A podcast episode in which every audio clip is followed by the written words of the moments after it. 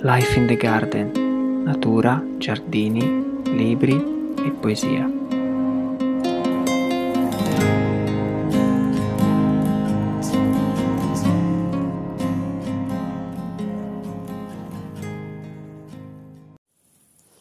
L'utopia è come l'orizzonte. Cammino due passi e si allontana di due passi. Cammino dieci passi e si allontana di dieci passi. L'orizzonte è irraggiungibile. E allora a cosa serve l'utopia? A questo. Serve per continuare a camminare. Edoardo Galeano. Eccoci qua, bentornati a Life in the Garden. Oggi Life in the Garden è nelle Marche. È venuta a trovare una grande amica che è Leonora Giulio Dori. Hello! Che conoscete già perché il primo episodio di Life in the Garden è stata proprio l'intervista a Leonora Giulio Dori quando era ancora in Inghilterra. Invece adesso è tornata nelle Marche. C'è, sta- c'è stato un grande impatrio. esatto. E adesso lei stava spazio. fotografando un Un, ehm, che ecco, cos'è? Un io bombo? sono, sono rimpatriata, ma questo non significa che la lingua è rimpatriata in me. Ehm, e, quindi tante cose in italiano ancora non me le so. esatto, sta No, parlando allora, ancora Questa inglese. me l'ha insegnato Mara, era la, la, la ape legnaio- legnaiola, che in inglese si chiama carpenter bee. È Perfetto, quest'ape che era su cicciottella grande che sembra spaventosissima perché è tutta nera, invece è proprio invece è innocua. Però c'è una carpenter bee che vabbè, si chiama ape legnaiola perché fa mh, il nido, un- praticamente scava il legno morto e ci ha fatto, Ok. ha lasciato le uova nella serra dove abbiamo sto tavolo come hai visto Ah sì? che ha le assi vecchissime, l'abbiamo proprio Sì, riciclato sì, e sì. fatto, Aveva fatto il un nido piccolo lì. nido lì. Quindi Perfetto. così. Però tornando a noi, appunto, Scusa. questo è l'episodio che esce per il secondo anno di Life in the Garden, quindi è un episodio registrato in, in campagna e appunto siamo nella- nell'azienda La Collina Dorata, Sì, eh, creata e gestita da Eleonora Giulio Dori e da suo marito Owen Ibben. E, e poi invece i tuoi genitori gestiscono il bed and Sì. breakfast, bellissimo, colazione splendida, stamattina ho mangiato benissimo. Sì, praticamente un poco dopo che io mi sono laureata nel 2012 in scienze forestali, ehm, dopo un anno così di lavoretti vari con i miei ci siamo detti magari un giorno aprirò un'azienda agricola, sarebbe carino avere anche magari un bed and breakfast vicino e all'epoca avevamo più possibilità di aprire bed and breakfast che l'azienda agricola e quindi eh, l'abbiamo aperto insieme, poi qualche mese dopo io sono partita per Esatto. l'Inghilterra Sei e l'ho via. lasciati un po' lì, ma Eh. poi io ho detto che sarei tornata e quindi eccomi. Hai mantenuto la E ho promessa. mantenuto la promessa e mm, però come sai l'esperienza inglese mi ha servito sia dal punto di vista pratico perché comunque ho messo tanto in pratica quello che avevo studiato all'università e anche messo in discussione quello che avevo imparato all'università per tanti aspetti. E, mm, e scoperto diciamo un mondo nuovo che mi ha aperto comunque la mente a altre possibilità, altre cose. E, mm, e poi niente, mm, era una cosa che comunque ci avevo sempre in mente, dovevo semplicemente un attimo capire come farla perché per quanto io sono stata sempre appassionata di, di cibo, di agricoltura, di- della relazione tra, tra le persone e l'ambiente naturale, e, mm, aprire un'azienda agricola nella, moda- nella modalità tradizionale che avevo imparato all'università non, non mi appassionava, comunque sentivo che non mi apparteneva. Invece, soprattutto gli ultimi tre anni in Inghilterra, lavorando prima con lo chef, dove ci Sì, eravamo incontrati, e alle poi Manoir. eh, a Sandy Lane, che è un'azienda agricola biologica, ho sperimentato proprio cosa significa lavorare la terra in due modi un po' diversi, ma si- simili allo stesso modo, e produrre e cosa significa produrre cibo per, ehm, di qualità ehm, per le persone, quindi offri comunque c'è l'aspetto anche sociale del lavoro che fai, eh, che offri, offri un servizio, offri un servizio fondamentale Sì, sì. e fai anche un po' politica da- Esatto, da, tanti punti di vista perché fai una scelta etica che porti avanti nel pratico tutti i giorni, è comunque un'azienda biologica e decidi di coltivare in un certo determinato modo che rispetta l'ambiente, l'ambiente come priorità, quindi queste tutte quante piccole grandi scelte politiche e, mh, però importanti e la gente che si avvicina mh, e ti compra il prodotto è perché ha capito che lo fa in un determinato modo, quindi è una piccola rivoluzione che parte dal, parte dal basso. Quindi una volta che avevo sperimentato questo mi sono detto ok, so, è questo che porterò in Italia anche come prova, come esperimento, poi questi ultimi due anni del Covid l'avevo passati anche un po' a vedere com'era la situazione in Italia, in realtà ci sono tantissime piccole realtà che fanno market gardening, soprattutto nel nord Italia, ma non solo, ehm, altre che fanno permacultura, degli esempi proprio virtuosissimi, Sì, e anche in Toscana ce ne sono diversi sì, sì. e quindi è interessante vedere anche, anche loro come si muovono, si perché muovono. penso la cosa più difficile, sì, vabbè, a parte il fatto di gestire la Sì, siccità al sì, sì. momento, è capire come approcciarsi al pubblico, perché in Italia siamo molto tradizionalisti, anche nel modo di Sì, fare agricoltura, cioè nel senso se non vedi l'orto in un certo determinato modo, dici ma vabbè, ma che cos'è Che questa cos'è cosa? Sì, E, mm, e quindi è interessante vedere come, insomma, quali sono le varie esperienze. Però secondo me, mm, cioè, perlomeno per me la risposta che hanno dato a me è stata positiva. Poi come ti raccontavo poco fa, questo è il primo anno, l'ho preso molto come esperimento, sto vedendo che cosa posso coltivare, quanto posso ehm, Quanto puoi spingerti avanti, esatto, perché il problema della siccità adesso Sì. è veramente forte in Italia e lo vedo in- a Firenze, venendo qui nelle Marche, lo vedo ugualmente, per cui mi rendo conto che non sia facile aprire un'azienda di questo tipo vabbè, dopo due anni di pandemia, in un anno di, di siccità e Mm. di caldo intenso che è partito Dalla primavera. eh, dalla primavera, da- almeno a Firenze da metà maggio, Sì, quindi. Mi rendo conto che è veramente un'impresa, Sì. ecco, in tutti Poi comunque noi siamo tornati quasi in inverno e mm, prima abbiamo sbrigato tutta la parte burocratica e non abbiamo effettivamente cominciato a far nulla prima di marzo. Cioè Sì, certo. tardissimo, nel senso mm, adesso penso l'anno, l'anno prossimo sarà Già diverso. sarà diverso, avremo più cose in produzione. Però ecco, ho preso questo- questi mesi per, per sperimentare e mm, non ho una grossissima produzione, la chiamo- quando la pubblicizzo la, la chiamo sempre una limited edition. E, mm, però insomma quello che, quello che produco crea interesse e quindi positivo. Insomma. Comunque qui allora il metodo usato è il no dig, Sì, che abbia- di cui abbiamo già parlato nell'episodio anche con eh, Nick, eh, Mhm. in cui ci hai un po' illustrato com'è. Sì, praticamente questa creazione di aiuole, diciamo, permanenti attraverso l'utilizzo di compost.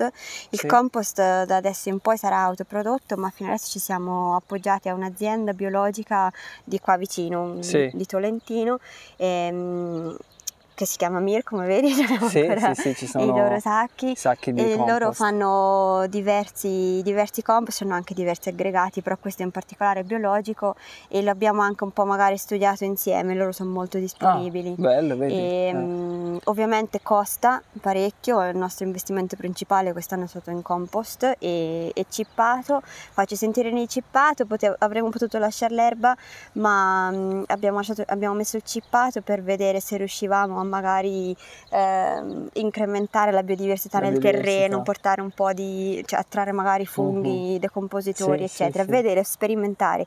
Non abbiamo ancora fatto un'analisi del terreno, ma la faremo, penso, entro, quest- entro quest'anno, all'inizio del prossimo. Sì. E, mm, e ci abbiamo la possibilità, perché come vedi il terreno è molto grande, di vedere, Ecco, quanti- di vedere qua- la differenza tra è grande il terreno? il terreno in tutto qui eh, sono 3 ettari, ma noi lavoriamo su nemmeno mezzettaro, anche se sembra gigante. Sì, Sono sì, 4.000 sembra gigante. metri quadri che ehm, entro la fine del 2023 arriveranno a 5.000 metri quadri di produzione, quindi in, in inglese Ok. è poco più di un acro, eh, Ok. in italiano è poco meno di mezzettaro, eh, eh, circa Ok, mezzettaro. e vedo che quest'anno vi siete dedicati tantissimo vabbè, ai fiori, c'è tantiss- tantissimi girasoli, poi ho visto hai piantato Sì. le dalie.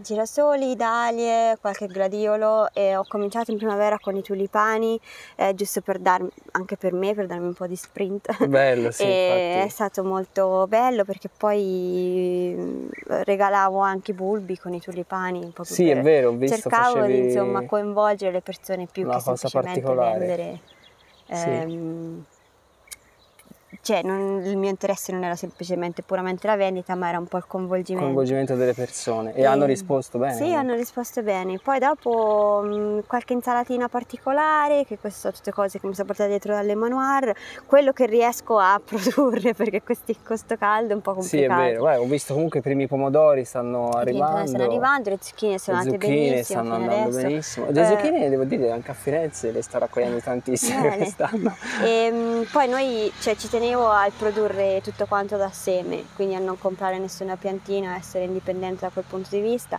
Ho venduto anche diverse piantine a mh, chi era interessato, comunque sono Sì. biologiche, con compost biologico, da semi biologici, quindi nei mesi invernali ho cercato delle aziende italiane che fornissero semi biologici e qualcosina ho trovato. una ricerca dietro, infatti ho visto c'è Sì. anche una piccola serra Sì, e quindi semini, produci le Sì, appunto, facciamo le tutto quanto il ciclo. plateau particolari che usi per eh, insomma c'è tutto uno studio dietro, ecco, non c'è Sì, sì, quasi sì, niente a e caso. sarà anche tutto quanto in divenire che è la cosa più bella e anche forse la cosa più difficile da spiegare, il fatto che ehm, cominci, da, in, cominci in un punto e non sai in realtà dove finisci, vai, Vero.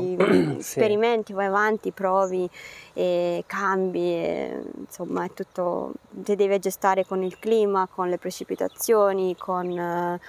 con tutto, tutto un divenire. Fortunatamente non ci abbiamo avuto grossi problemi con gli animali selvatici, però sai Owen quanto è appassionato di, Sì, lui è un di fauna esperto di, di selvatica fauna. e quindi abbiamo delle mm, wildlife cameras in giro Sì. Nella proprietà e cioè, abbiamo preso di Mi, tutto. mi ha raccontato ieri cosa ha visto però di tutto. fortunatamente Dal tasso a... sì, al capriolo, al cinghiali, un giorno ci abbiamo avuto 15 cinghiali che ci hanno attraversato il campo a Wow, metà. meno male sono andati Eh, via. Però non, eh, delle lepri, le lepri magari ci hanno mangiato un po' il, mm, eh, come si dice, sweet corn, Il, eh, il mais. il mais, eh, quando le piantine erano giovani, però mm, Però insomma Sì. eh, son- sono tutti inconvenienti nel- del Sì, no, mestiere anzi, quando dai. uno inizia, ecco immagino.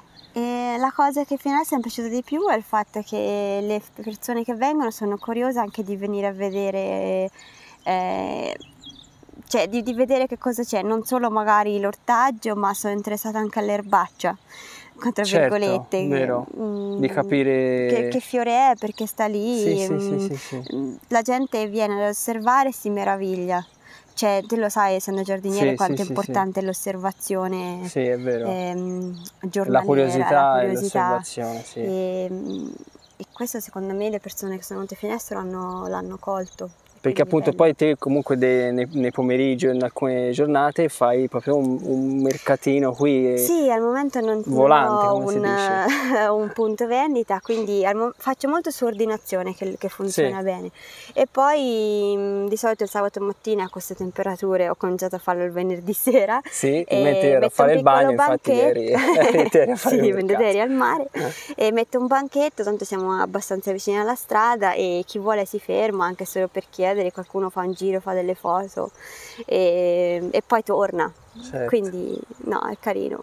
Quindi hai, hai avuto diciamo riscontri positivi, qu- qualche critica magari negativa perché comunque è una cosa un po' diversa da- Critica da- dall'agricoltura tradizionale. ehm, Cioè, no, principalmente lo so, da- dall'interno. Dall'interno delle- delle della famiglia. Della famiglia.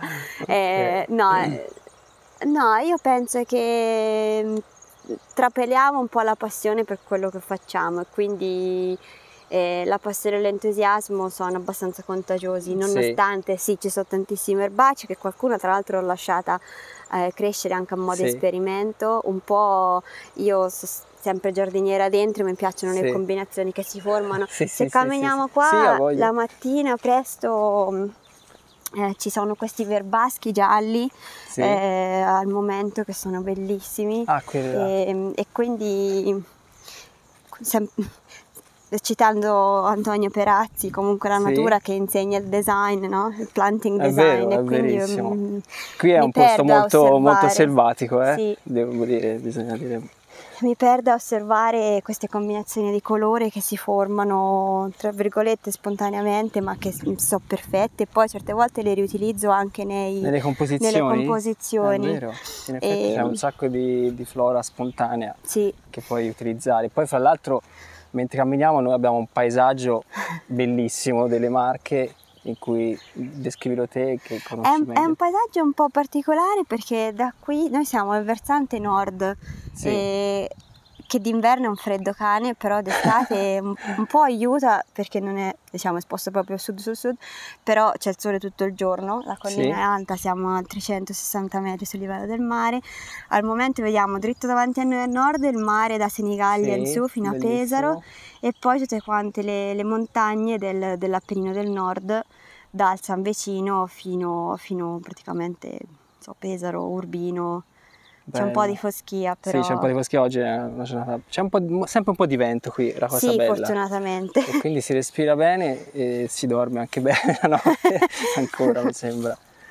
Però è veramente, veramente bello. E mm, poi Owen sta facendo un piccolo progetto personale di, di studio del- dell'entomologia, anche se lui è più fauna, però Sì, siamo interessati nel vedere quanti insetti ci sono e- insomma che popolazione di insetti Di c'è in insetti. generale. Scusa, e, in e non- e non generale. avete avuto grandi problemi con... eh, No, fino adesso devo con- dire no. Ehm, c'è, Incrociamo le dita. eh, c'è una- un, piccolo un piccolo maggiolino che adesso mm, da noi in Italia lo chiamiamo col nome latino che non mi ricordo cos'era Oxitrea funesta una cosa simile Sì, sì, eh, che chi, cono- sì. chi coltiva fiori lo conosce molto bene ma io non avevo mai avuto il piacere di incontrarlo e mm, effettivamente con i narcisi in primavera ci ho avuto un po' di problemi Di problemi. e, Ok. È, un, è un- un- importantissimo impollinatore, ma a quanto ho capito quando entra all'interno diciamo, di un fiore per prendere così il polline, Sì. ehm, va tipo in uno stato di ebbrezza e quindi non riesce a fermarsi sì, e si mangia Splendido. tutto. Qui dove vedi che c'è questa cosa è dove ti dicevo che mio padre ha trovato una bomba. Ah, ecco, in seconda questo guerra campo mondiale. eh, si sta a trovare delle bombe della seconda, Sì, guerra mondiale. c'è stato, questo è stato un, um, un sito di battaglia tra... ehm, Qui siamo a Offagna. Sì, siamo a Offagna, sul Monte della Crescia c'è stata una battaglia tra eh, i tedeschi, eh, se non mi ricordo l'anno, eh, che stavano diciamo nella parte sud verso Sì. Filotranosimo e invece le armate polacche e americane che erano ehm, ferme a Falconara, quindi questo è proprio un, un punto strategico di, di, di guerra, e stato di sono battaglia. scontrati qua Bello, nel il 42-43. Mi faccio distrarre dal paesaggio, scusami, anche perché si vede Offagna appunto alle, alle nostre spalle con il castello bellissimo. Sì, è una rocca quattrocentesca, in realtà è una rocca militare Ah, eh, che è stata costruita solamente in due anni, che per l'epoca era un tempo record, cioè un tempo record anche per questi tempi, Sì. per oggi. sì, direi Ehm, sì. Dal 1454 al 1456, perché il territorio di Offagna è stato sempre in, ehm, in competizione, diciamo, tra, non competizione, ma Osimo e o- Ancona se lo sono sempre contesi. Ah, E, mm, quindi è stato posseduto da Osimo per un periodo, poi dopo il Papa lo ha dato ad Ancona perché aveva diciamo, un, prestito, un debito da saldare e Ancona nel momento, nel momento stesso in cui gli è stato dato il territorio di Offagna ha costruito questa rocca militare per proteggerlo da- dall'assedio. Stiamo facendo anche un po' di storia e poi stiamo costeggiando il- un, un boschetto Sì, che, questo- che è tuo. Questo, Sì, questo è il nostro, questo è un bosco secondario fino a... è interessantissimo perché noi Ecco, facciamo comprato... anche l'aspetto forestale a questo punto. Abbiamo comprato questo terreno nel 2011 Sì. da un- un- dal proprietario che lo faceva gestire da terzisti Sì, e quindi grano girasole, il solito, Sì. il solito tri- trittico. E, mm, e qui erano tutti rovi, cioè qui sul Sì. posto del mantello forestale eh, c'erano C'erano- tutti rovi, ok. tutto intorno, anche dove adesso abbiamo la serra, il frutteto. sì, sì. Rovi che quando ero piccola mi ricordo arrivavano fino, vedi quel palo del telefono? Sì. Arrivavano fino a lassù Ok, quindi E- tantissimi rovi. e altissimi, perché tanto comunque il terreno qui è molto fragile, quindi la pendenza è molto alta come vedi e quindi arando, arando, arando la terra è andata giù e non, non cresceva più niente a parte sì, appunto sì. il rovo.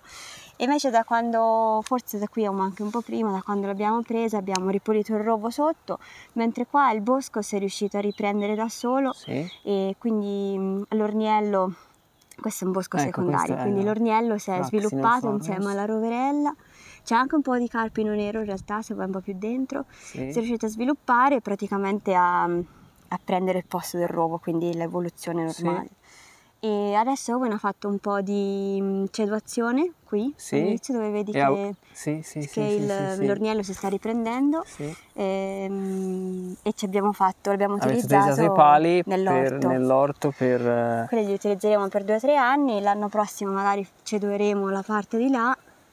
E infatti ho visto delle strutture anche con lo sweet peas, poi Anche pali per i per i pomodori. insomma, per Adesso vedremo se, strutture. se i pomodori riescono a crescere di più di quello che...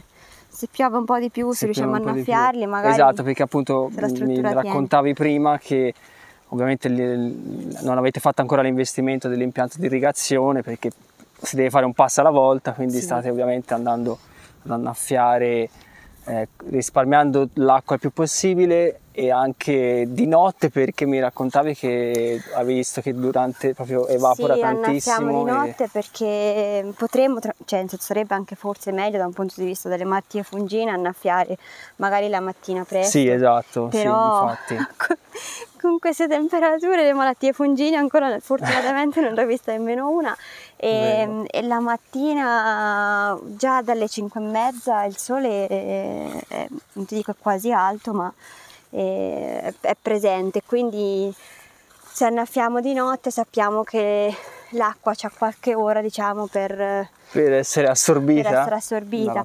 Però ecco di notte perché ti può anche annaffiare alle 7 di sera, il terreno ancora è caldo e l'acqua evapora. Quindi andiamo veramente dopo cena dalle 9 in poi. Sì, infatti è stato bellissimo perché ieri dopo cena eh, a un certo punto con, con calma sono andato a letto mentre lei andava ad annaffiare con Owen. È stato Eh sì. bellissimo. Quindi qui c'è un panorama splendido, io vi consiglio veramente di venire nelle Marche, sembra che sto facendo una pubblicità, Pubblicità alla regione Marche, Marche, però, però. obiettivamente è, è una delle tante regioni d'Italia che io amo perché mi sento un po' a casa, poi c'è questo paesaggio Guarda questa mm, molto... C'è una scabbiosa intanto che stiamo fotografando, bellissima, dicevo del paesaggio che è molto, molto bello, molto simile alla Toscana, però c'è questa cosa che si sente che c'è il mare vicino. Mm, sì. Mm, Lo senti, se- ti immagini che giri la curva e intravedi il mare, sì. cosa che magari ecco, non, non senti in Toscana, È una cosa particolare per il fatto del Conero, ehm, perché praticamente da qui vediamo il mare sia a nord che a sud, per questa, per questa cosa Sì, del promontorio sì, del sì, Conero. E che Ancona fa un po' il gomito, no? il gomito d'Italia, Sì, infatti sì, sì. fondata dai greci eh, si chiama Ancon che significa gomito. Gomito. Che bello, abbiamo imparato un sacco di cose con Eleonora Giliodori e io ti ringrazio, è sempre un piacere. Eh, intanto bo- botanizzo, c'è la Lei, maggiorana, intanto che io la intervisto sta facendo... c'è un po' di residuo di... mm, Eh, questo non Ecco, lo so in realtà se è Eh. qualcuno che si è mangiato qualche ciliegia, Eh, quindi un rest- uccello. La fauna selvatica. Ah, ok, sì, stiamo facendo proprio quello che vediamo, vi stiamo raccontando, però c'è delle tantissime farfalle in, Sì. questo, in questo campo di... Poi eh, una Di cosa che abbiamo ereditato eh, sono questi gelsi Sì? ehm, che nelle Marche, soprattutto prima della guerra e subito dopo, erano Utilizzati? piantati, utilizzati per la coltivazione dei bacchi da seta. Quindi l- noi non abbiamo la classica casa eh, rurale marchigiana, ma la classica casa rurale marchigiana è fatta con questa torretta al centro Sì. dove in alto venivano proprio coltivati i bachi da seta che mangiano Sì, sì, sì. i- le more di gelso, no le more di gelso, le foglie, le, Le, foglie, le del, foglie del gelso. gesso. Guarda, questo è una- un, un collegamento fantastico con eh, il luogo dove- della mia infanzia che ho raccontato in qualche episodio, cioè vicino a Montepulciano, eh, vicino al lago di Montepulciano pieno di- era pieno di, di gelsi e facevano appunto la coltivazione dei bachi da seta.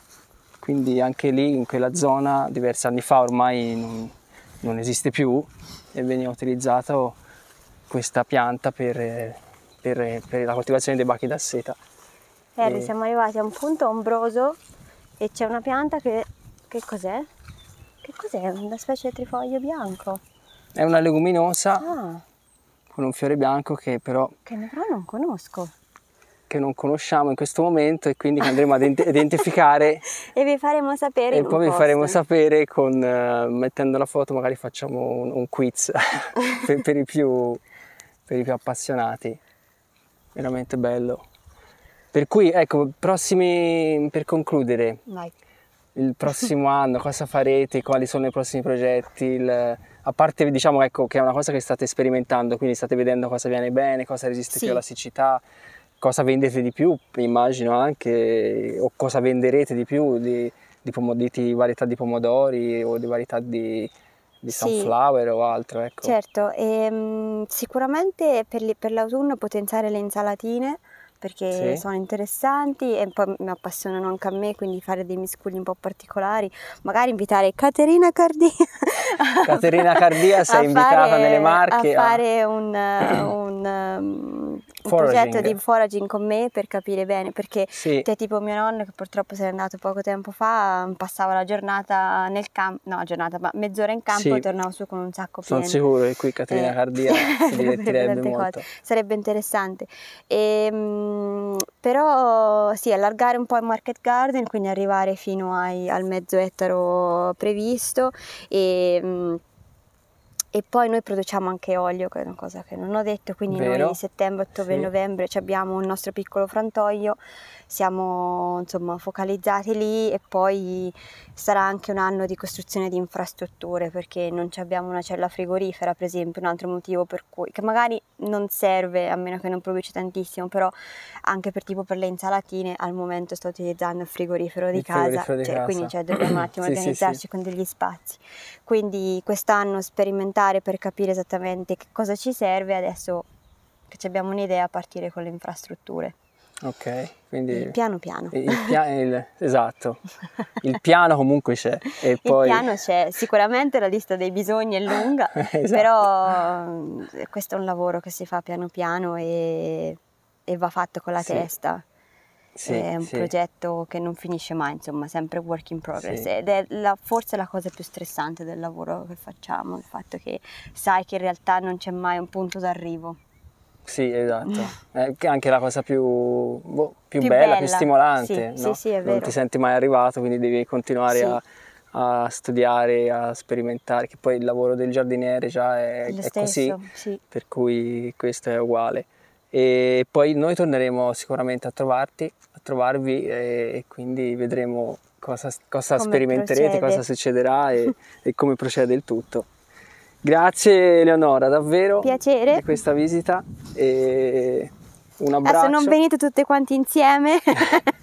Anche se qui c'è sempre bisogno di una mano, Prenotate. eh, ah, per sì, cui sì, ci avete voglia di togliere qualche erbaccia qualche quando volete. assaggiare la colazione della mamma di Eleonora che è buonissima e a fare un tuffo nel mare del Conero che, che- che è veramente bellissima. Stavamo scivolando tutte e due che come finale non, era- non sarebbe stato male. Ma qui siamo in pendenza 30%, Esatto, penso. siamo eh. in un campo pendenza al 30%. e con questo vi salutiamo, vi abbracciamo e grazie ancora. A presto. Ciao!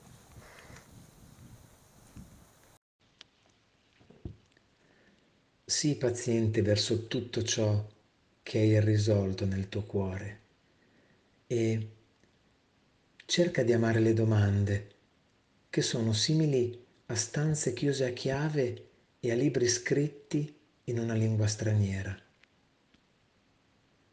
Non cercare ora le risposte che possono esserti date, poiché non saresti capace di convivere con esse. Il punto è vivere ogni cosa, vivere le domande ora. Forse ti sarà dato, senza che tu te ne accorga, di vivere fino al lontano giorno in cui avrai la risposta. Rainer Maria Rilke da Lettera ad un giovane poeta.